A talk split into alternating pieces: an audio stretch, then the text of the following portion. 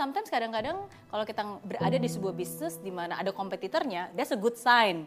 Ya berarti kan ada peluang di situ. Kalau sepi nggak ada kompetitor berarti itu yang diragukan sebenarnya. Ini bener nggak? iya ada nggak? Tapi kan when there's competition berarti ya ada marketnya di situ, ya kan? Ya jadi ya tapi ya kita harus tetap membuka pikiran.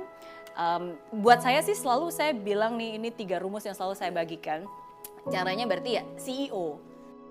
CEO, CEO. Tapi CEO-nya itu yang pertama adalah clarity jadi harus tahu dengan jelas gitu, kenapa kamu memulai bisnis ini, kenapa saya memulai bisnis ini, dan mau melakukannya apa aja. Karena kalau kita nggak punya kejelasan dan nggak punya clarity, akan sangat mudah untuk bisa terdistract dengan hal-hal yang lain yang kelihatannya ah lebih gampang cuannya, ah ini lebih cepat dapat duit duitnya dan seterusnya gitu. Itu jadi distraction kan.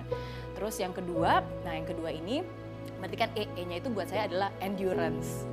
Endurance.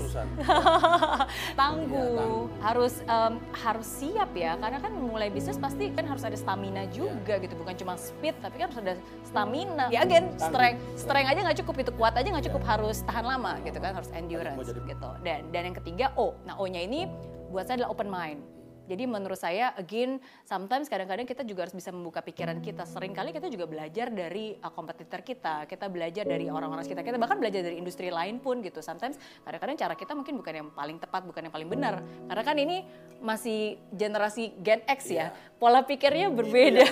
Dan sering kali tuh ketakutan terbesar saya adalah um, yaitu you don't know what you don't know.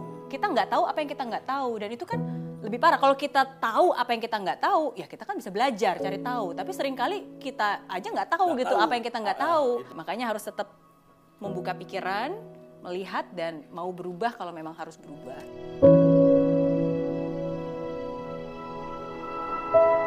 Satu hal sih yang saya selalu bilang khususnya buat anak-anak muda zaman sekarang ya. Karena kan banyak anak muda zaman sekarang tuh kalau saya bilang mimpi mereka tuh besar-besar. Jauh bahkan jauh lebih besar daripada kita. Sometimes mereka lebih ambitious which is good bagus. Itu satu hal yang saya salut.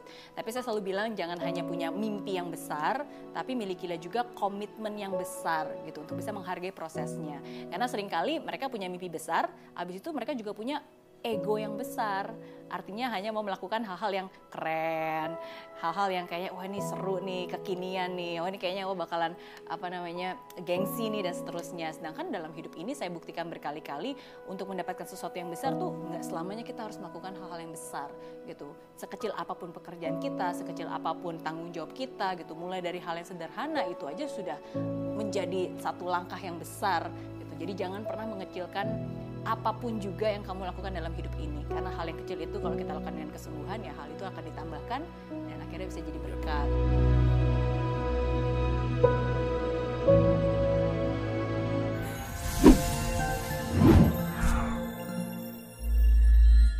Di aplikasi Mary Riana tersedia lengkap video-video YouTube terbaru saya, artikel yang up to date, post inspirasi, koleksi merchandise, workshop dan seminar yang bisa kamu dapatkan free dan download sekarang juga gratis.